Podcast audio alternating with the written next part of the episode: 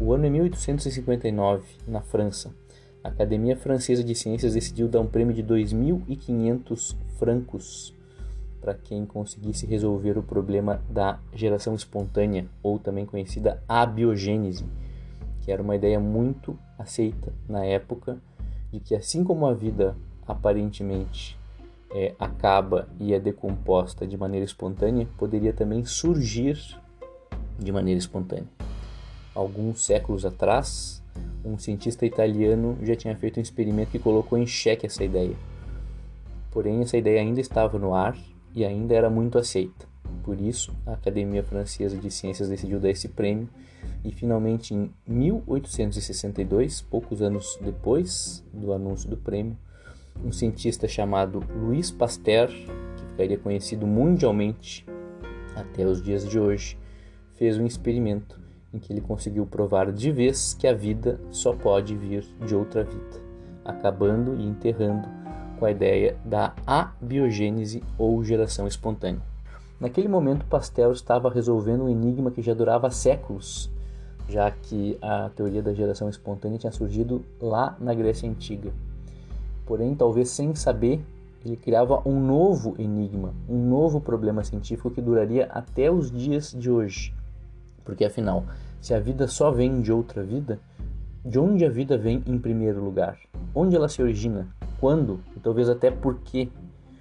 Esse, sem dúvida, é um dos maiores enigmas científicos, uma das maiores perguntas científicas que duram até hoje. Nos últimos 150, quase 200 anos, muitas pesquisas foram feitas, algumas respostas foram dadas, algumas luzes foram jogadas no assunto, porém essa questão segue sendo um grande enigma. E é esse enigma, o enigma da origem da vida, é que nós vamos estudar no nosso episódio de hoje. Então, vem comigo.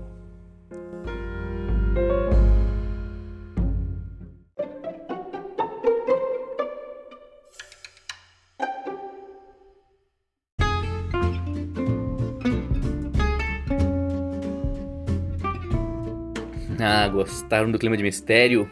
Tudo bem com vocês, pessoal?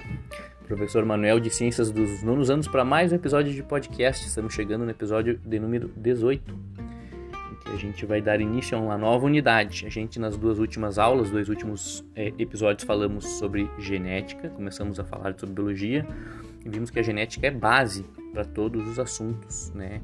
A questão da hereditariedade é base para a gente entender a biologia como um todo. E movendo para frente, avançando no conteúdo, chegamos à evolução, unidade 5 do nosso livro. E vamos começar hoje pelo capítulo 1, Origem da Vida, esse enigma ainda da ciência que perdura até os dias de hoje, como a gente falou no começo do episódio.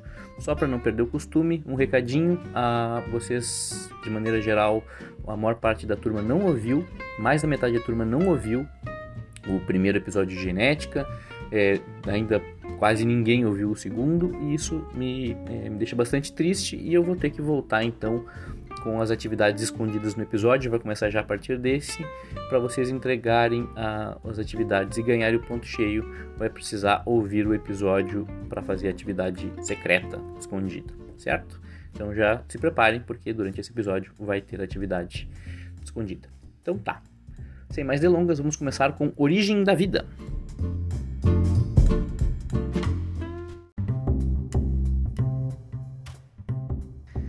Muito bem, pessoal. Antes de falar da origem da vida propriamente dita, a gente precisa é, pensar no o que é vida e como a vida funciona. Porque afinal, como é que a gente vai estudar a origem de algo específico sem caracterizar aquele algo, sem saber como aquilo funciona? É assim com a vida.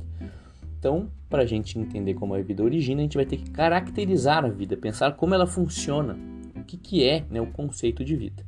Isso que a gente vai fazer a partir de agora. É, vocês vão se lembrar que nas outras aulas a gente já tinha começado a falar brevemente sobre algumas características da vida, mas agora a gente vai falar de uma maneira um pouco mais profunda. Então, é, papel e caneta na mão.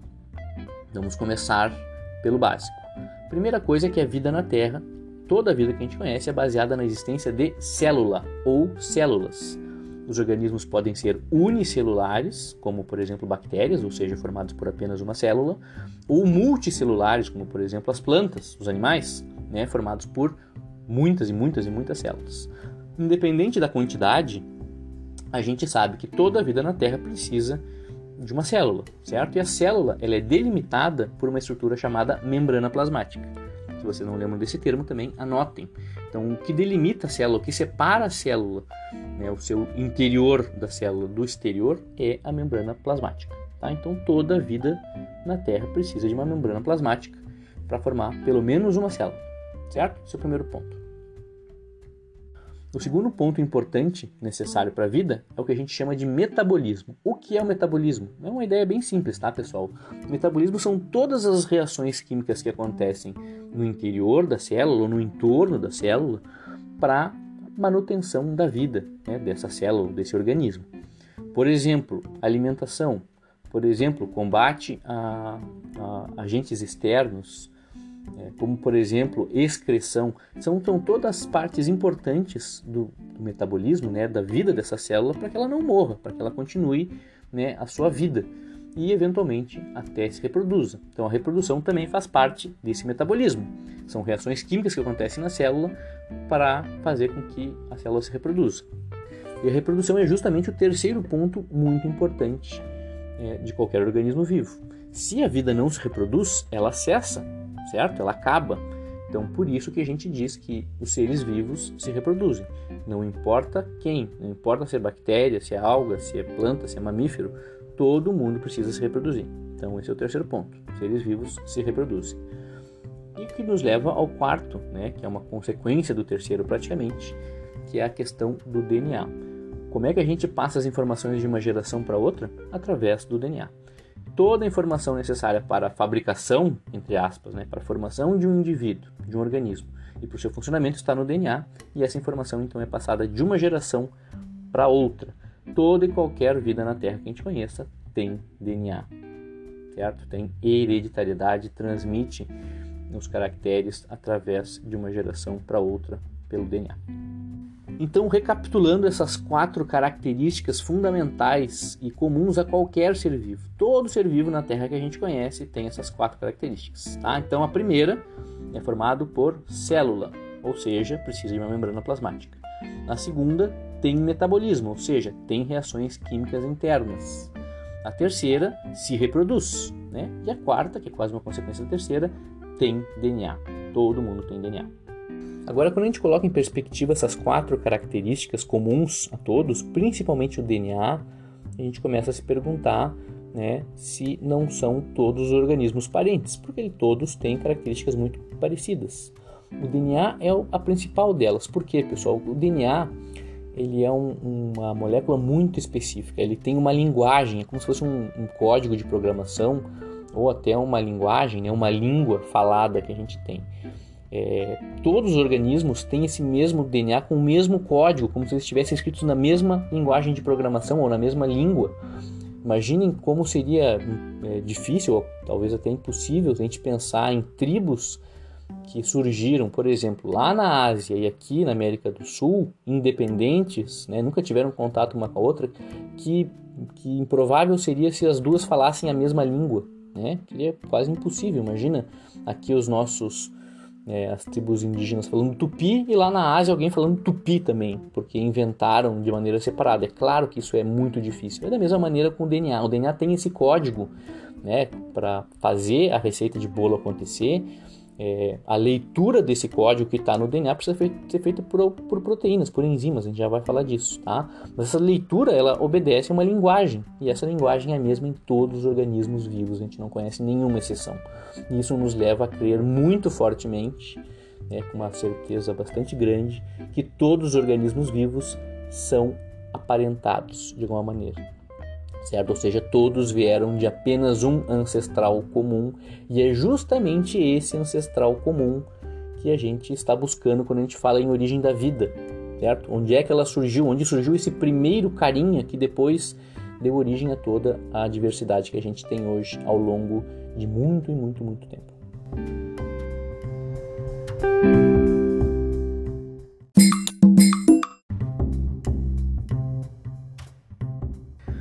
Pois muito bem, a gente tem então essa receita de bolo para formar um organismo vivo. E a gente imagina que esse primeiro organismo vivo que deu origem a todos os outros já tinha pelo menos essas três características, vamos chamar de três porque a gente vai unir duas, tá? Então a primeira característica tinha né, uma célula, ou seja, tinha membrana plasmática. Dois, tinha o metabolismo. E dentro do metabolismo a gente pode incluir, além de alimentação, excreção, a gente também pode incluir a reprodução, tá? Então a reprodução, a gente falou antes, né, como quatro coisas, mas vamos incluir a reprodução dentro do metabolismo, tá? Porque ela é um tipo de reação química que, organizada que acontece dentro é, da célula. E três, a gente tem uh, o DNA, que é onde vai estar a informação, certo? Então, membrana plasmática, metabolismo e, e DNA. Agora pensem que vocês são um engenheiro ou uma engenheira, tá? E tem um projeto para construir uma casa. Vocês sabem como é que vocês precisam fazer a casa.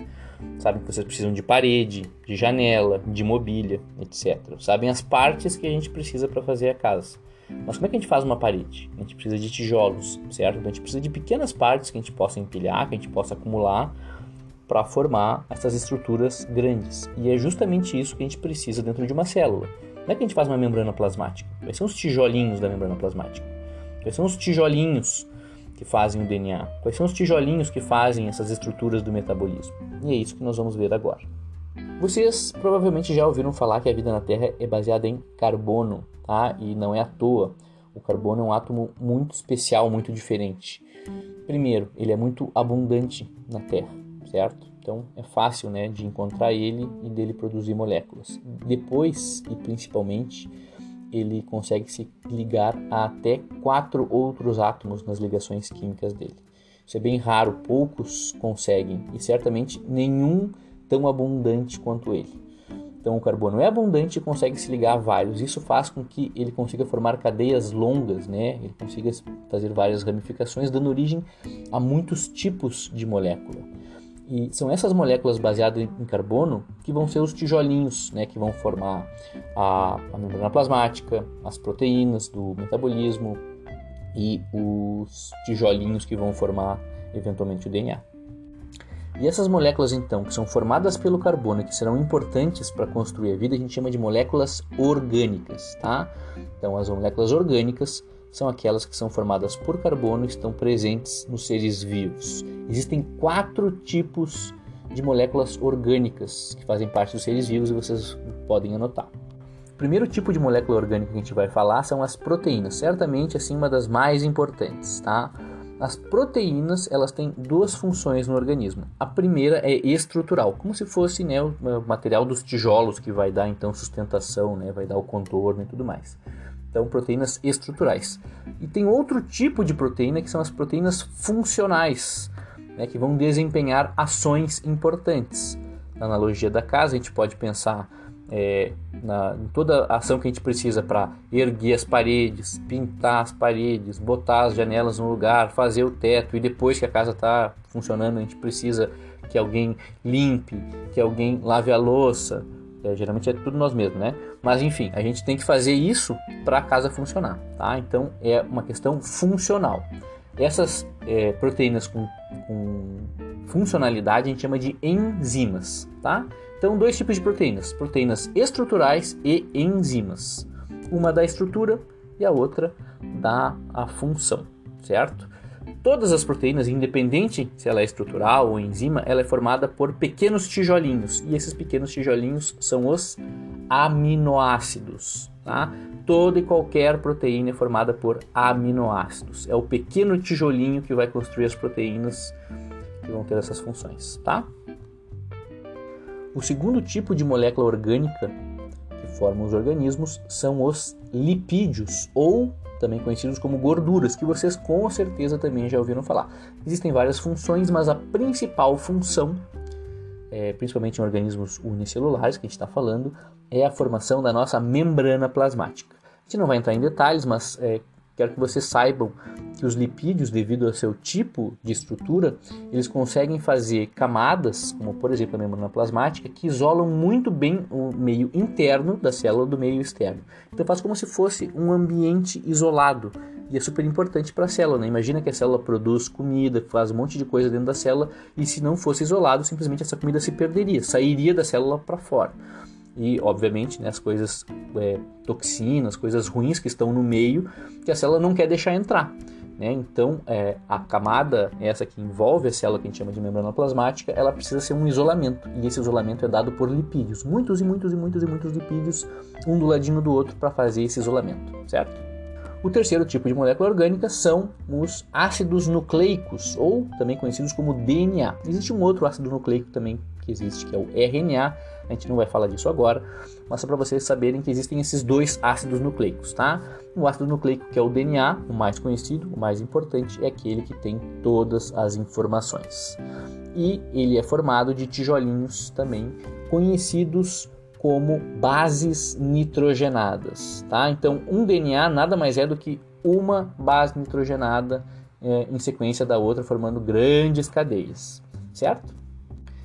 Então, para memorizar, os quatro tipos de moléculas orgânicas: 1. Um, proteínas, 2. lipídios, 3. ácidos nucleicos e 4. açúcares. Tá? Esses quatro tipos são formados de carbono e é por isso que a vida é baseada em carbono, porque ele forma esses quatro tipos de moléculas que vão estar presentes na vida. O que nos interessa são os três primeiros: proteínas, lipídios e ácidos nucleicos.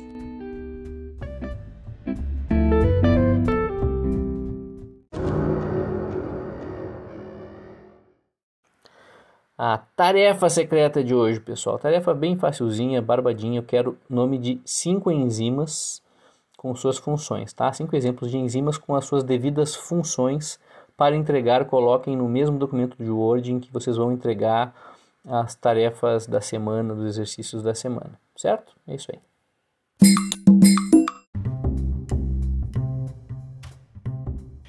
Eu sei, pessoal, bastante coisa, né? Bastante conceito, é, coisas novas que vocês estão aprendendo, junto com coisas que vocês já tinham visto, mas tiveram que lembrar. Então, neste momento, vocês talvez estejam querendo odiar a biologia, porque já tem uma química no meio, e talvez odiar ciências e odiar o professor Manuel. Não façam isso.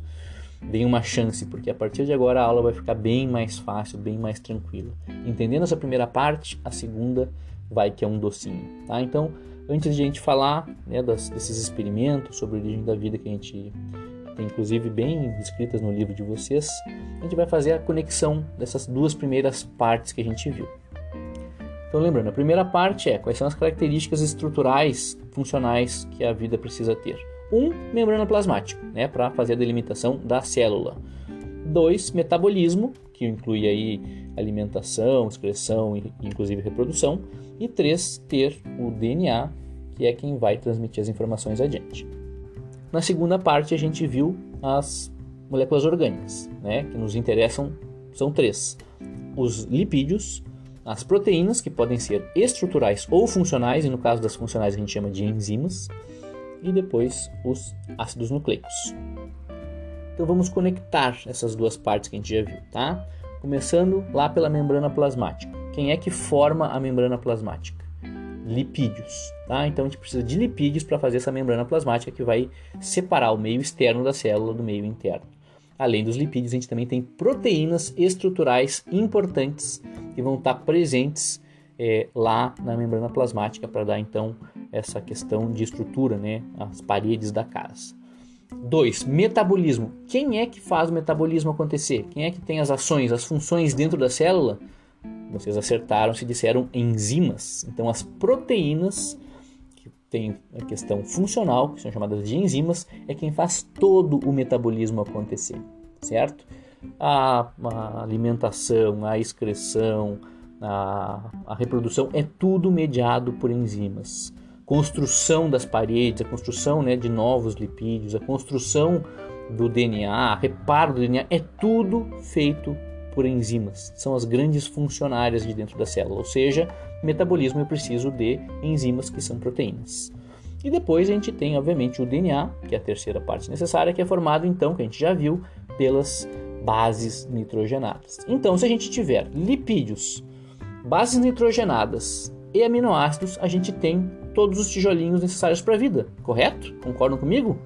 Então, tudo se resume a uma questão de como é que surgiram esses três é, tijolinhos básicos da vida. E é aí que nós vamos começar a aula de hoje. Se preparem, agora nós vamos ter mais apenas 3 horas e meia de aula, super tranquilo, vocês vão ver só. Não, brincadeira, tá pessoal? A aula de hoje é tranquilinha.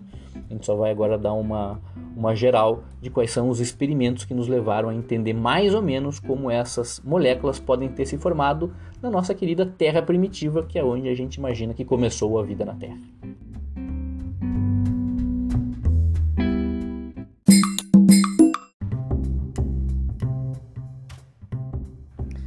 Agora que começa a ficar divertida a nossa aula, porque nós temos que nos transportar para o momento e para o lugar onde provavelmente essa primeira vida surgiu, que é então essa Terra primitiva.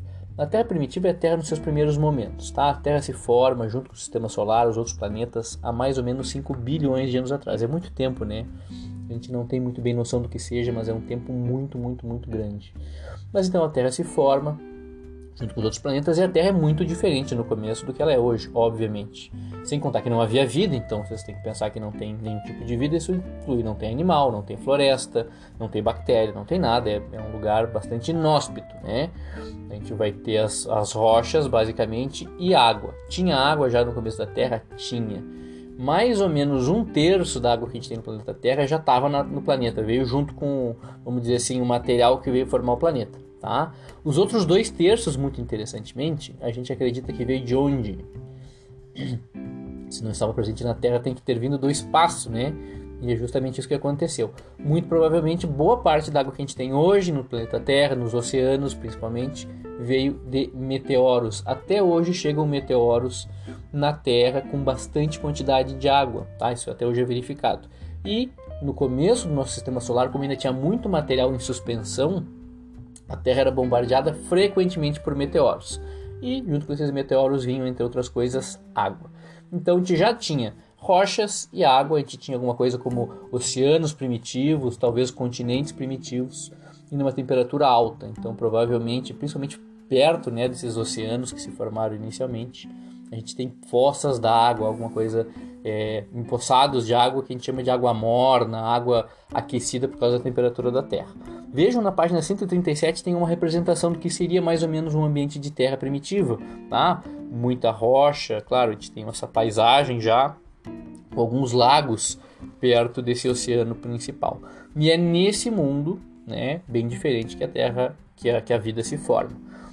Outra coisa importante, a atmosfera é bem diferente do que a gente conhece hoje. A atmosfera que a gente conhece hoje, em boa parte, é resultado do processo da vida. Por exemplo, o oxigênio que a gente tem na, na atmosfera que é boa parte da nossa atmosfera, ela é toda vinda do processo de fotossíntese, que produz oxigênio. Né? Esse oxigênio que a gente respira está sempre sendo ciclado. A gente respira oxigênio e as plantas repõem.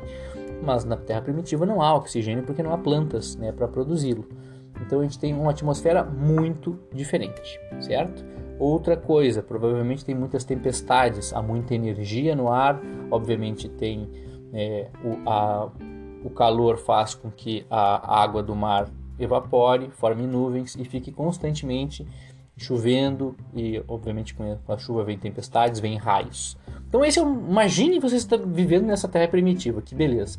É quente, não tem nada de matéria orgânica, tem raio pra caramba, a atmosfera completamente diferente. Se fosse respirar, a gente obviamente morreria em poucos segundos por causa da falta de, de oxigênio e a presença de gases que são tóxicos para a gente hoje em dia. E isso é a Terra primitiva. Num primeiro momento, se a gente for parar para pensar, não parece que seja um ambiente muito adequado para o surgimento de vida, certo? Um ambiente com várias erupções vulcânicas, meteoro caindo, temperatura alta, tempestade a todo momento parece é, muito distante do que a gente conhece hoje para o ambiente que a gente conhece para a vida. Porém, é sabido que a vida sim surgiu num ambiente como esse, quando ainda é incerto. Há bastante disputa científica, pesquisas que mostram é, uma coisa, pesquisas que mostram outra. Mas é sabido que há pelo menos aí há alguns registros de 3,5, 3, no mínimo é, 2,5 bilhões de anos a vida já existia, tá? através de fósseis que a gente encontra e que são é, indiscutivelmente de vida. Então, por mais que não pareça provável, a gente sabe que sim, existiu vida nesse momento é, bem, bem inóspito da Terra através dos fósseis. A questão é, como então surge a vida neste ambiente? E aí que entra o trabalho de um famoso pesquisador russo, talvez o primeiro pesquisador que levou a sério a questão de estudar a origem da vida mais diretamente, chamado Oparin. Teve um outro pesquisador inglês chamado Haldane, que é contemporâneo, fez algumas contribuições importantes na mesma época, mas o Oparin é bem mais famoso, se vocês forem procurar qualquer material de origem da vida, vão ouvir falar nele. O que, que o Oparin fez?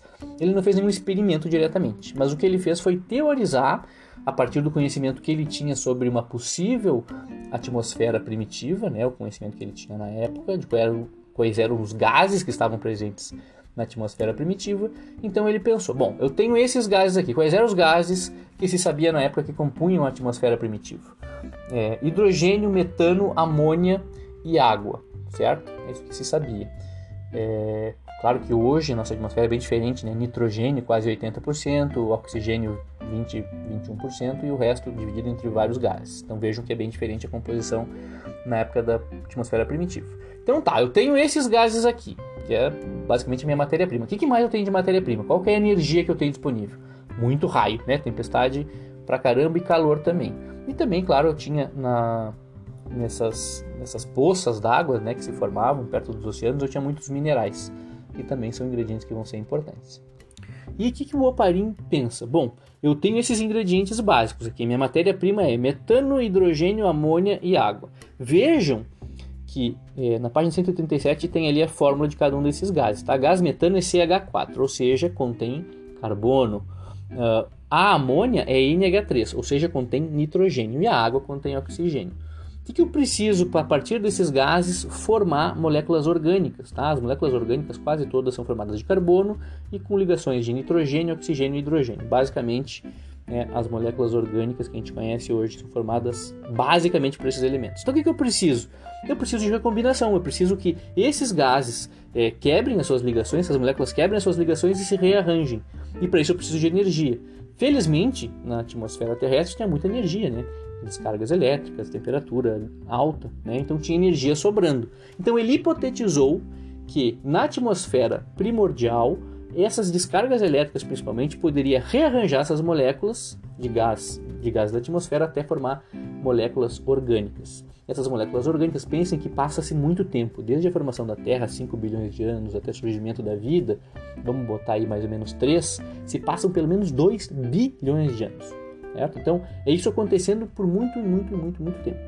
E até o ponto, né, ele hipotetiza que essas moléculas orgânicas começam a se acumular nessas poças né, de água essa água é, encapsulada, empoçada, que fica perto dos oceanos, até o ponto que essas moléculas orgânicas se organizam em forma, primeiro, de coacervados, que seria como se fosse uma protocélula, uma célula inicial, não tem todas as funcionalidades, mas já é um, um encapsulado, né, de algumas, assim, um conjunto dessas moléculas orgânicas com alguma função, ainda que vai da origem à vida. E depois, né, hipotetiza-se, ele hipotetizou que esses coacervados, ao longo de muito, muito, muito, muito, muito tempo, foram dando origem então às primeiras formas de vida muito né, iniciais, muito diferentes do que a gente tem hoje, mas já com algum grau de metabolismo, de replicação e claro, né, de celularização, ou seja, encapsuladas por uma membrana plasmática. Isso ele, o Oparin, ele pensou isso, tudo da cabeça dele. Ele não fez nada com as mãos, basicamente, claro, além de escrever, ler e tudo mais. Mas ele não fez experimentos, certo? Isso acontece na segunda parte dessa aula, que é bastante importante.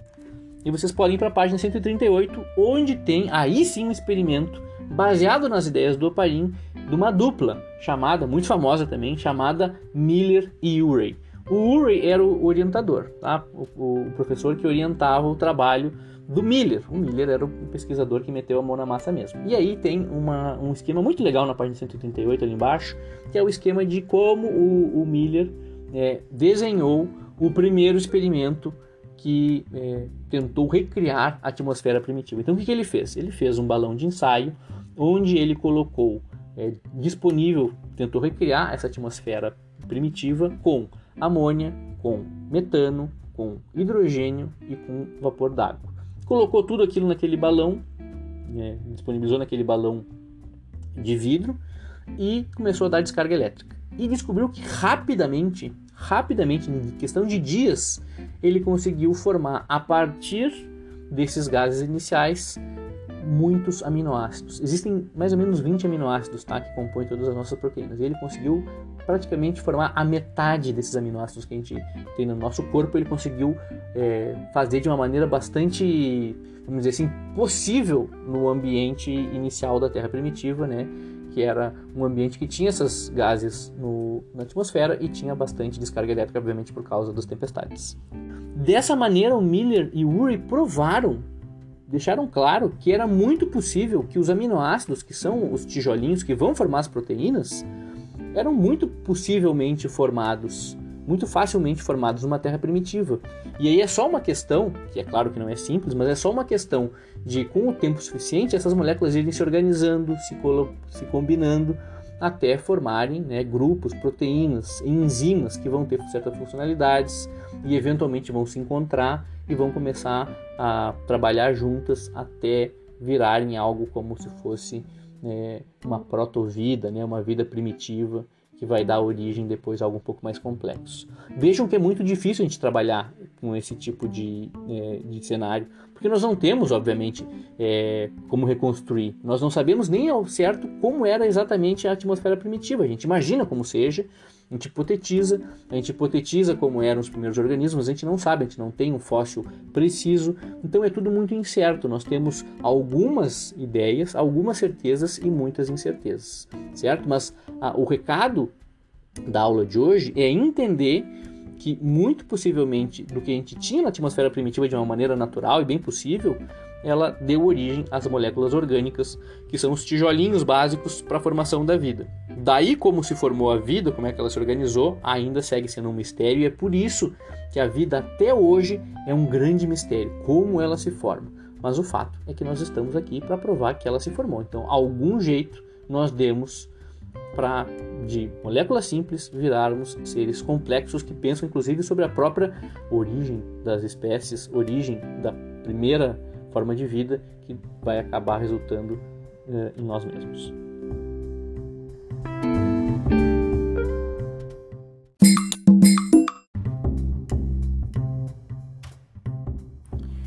Para terminar nossa aula de hoje, vamos pensar juntos uma coisa bem interessante a partir disso que a gente viu da formação de vida na Terra. É sabido que o universo tem bilhões de galáxias, a gente consegue enxergar. E cada galáxia tem bilhões de estrelas.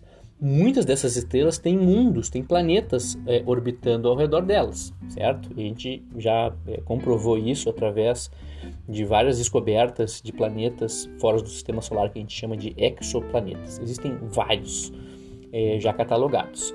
E se a gente pensar que essa composição de atmosfera primitiva não é nada incomum. É bem fácil que a gente tenha esses gases porque são gases super simples, certo?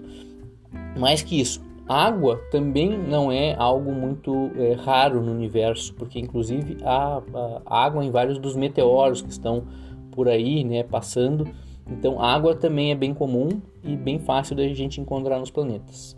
Então, se a gente tem água, se a gente tem esses gases, se a gente tem eventualmente descargas elétricas, a gente pode ter a formação das mesmas moléculas orgânicas, esses mesmos é, aminoácidos, principalmente, e outras moléculas que podem dar origem à vida, sendo formadas em outros lugares, certo? Ao longo já de muitos e muitos bilhões de anos. Então, é, não é impossível a gente pensar que em outros mundos a gente também tem a formação é, de material orgânico que vá dar origem à vida. E essa é outra né, grande pergunta que a gente tem na, na, humanidade, na ciência, além da origem da vida, é: estamos sós no universo ou há vida fora do planeta? É uma pergunta também não respondida e muito difícil de responder, porque esses planetas ficam muito longe da, da gente, muito, muito, muito, muito distante, então é muito difícil a gente estudar eles, ou estudá-los, né? Mas o fato é que a gente pode pensar que de maneira bastante possível essas moléculas orgânicas se formarem em outros pontos do universo podem ter dado origem à vida. Inclusive, é comum encontrar em asteroides, acreditem se quiserem, em asteroides, além da água, eu falei para vocês que asteroides têm água, mas além da água também já se achou aminoácido dentro de asteroide, vindo do espaço. Vejam que loucura, como é que os aminoácidos podem ter se formado no espaço?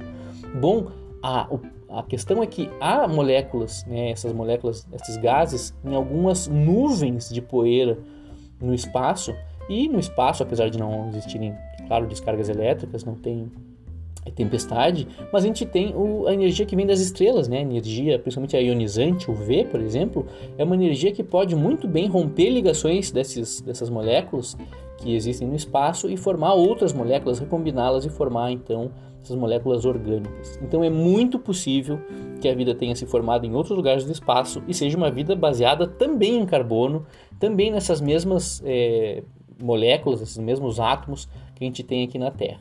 O quão parecido seria a vida em outros lugares a gente não sabe. Como a vida evoluiu, se ela formou bactérias, se ela formou células, a gente não sabe. Mas é muito possível que ela seja assim baseada nesses mesmos tijolinhos que a gente tem aqui na Terra. Certo? A gente vai entrar nisso em muito mais detalhes no final do nosso, nosso ano, quando a gente falar de universo. A gente vai é, falar disso de uma maneira muito mais profunda do que a gente está falando agora. Mas só para vocês já ficarem com a pulga atrás da orelha, porque principalmente eu acho essa pergunta é fascinante, né? Além de como a vida surgiu na, no planeta Terra, se ela pode ter surgido também em outros lugares e como ela seria, certo? Então aguardem cenas dos próximos capítulos.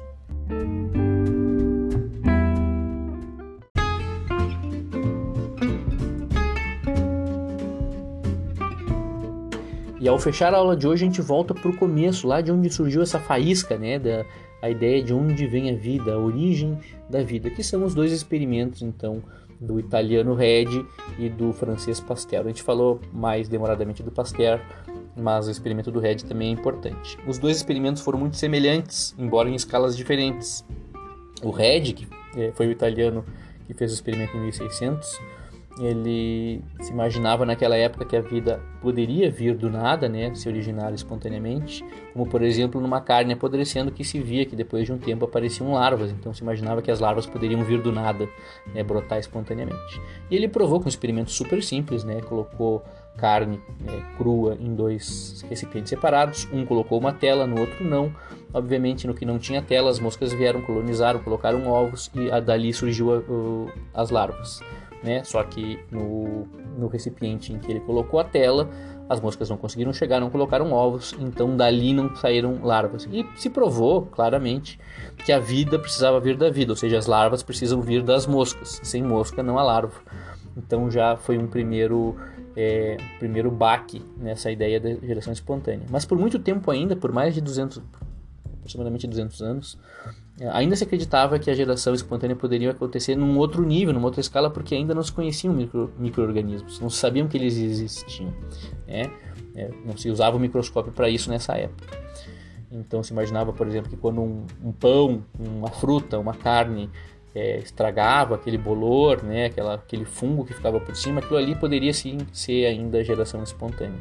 Até que o Luiz Pasteur, em 1860, mais ou menos, faz o experimento dele em que ele pega duas culturas orgânicas, ele fez com sangue, ele fez com caldo de carne, se não me engano, colocou no recipiente e ferveu, imaginando que ele mataria qualquer coisa viva que tivesse dentro desses caldos. Um dos, dos eh, recipientes ele isola do ar e o outro ele deixa em contato com o ar, provando então que o que está em contato com o ar é colonizado pelas coisas que estão no ar, como por exemplo esporos de fungos, esporos de bactérias que estão no ar é, naturalmente à nossa volta, colonizam esse caldo orgânico e fermentam e, enfim, estragam, né?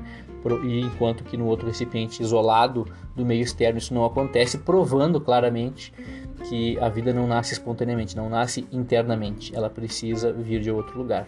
Então, esses dois experimentos em conjunto mostraram que a vida tem que vir de vida. E isso nos leva, né, se a gente rebobinar a fita, é como ela surge, de onde ela vem.